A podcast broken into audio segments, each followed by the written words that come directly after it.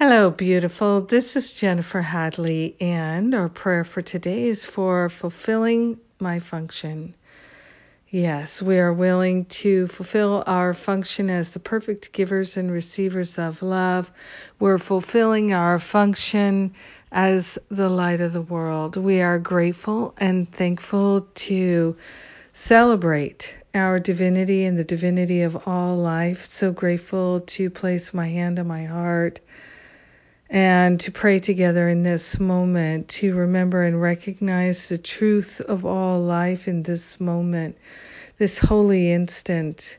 We are claiming a full realization of our divinity. We are grateful and thankful to partner up with that higher Holy Spirit self and remember and recognize that it is our function to be the light of the world, which is what we already are. So our function is to be ourselves. We are grateful and thankful that nothing needs to be added, nothing taken away. We simply surrender that which is false that which is no thing. We are grateful and thankful to give up and over, to make a holy offering of all false beliefs and false identifications. We are grateful and thankful to open our mind and our heart to a clear awareness of truth. We are grateful and thankful that our spiritual practice of non judgment, of recognizing the truth, honoring the truth, valuing the truth, our spiritual practice is liberating not just for ourselves but for everyone because we are one with them. We are grateful and thankful this day to look for the ways in which we can actively align with our function and fulfill it. We are grateful and thankful that we have a very holy function in this world.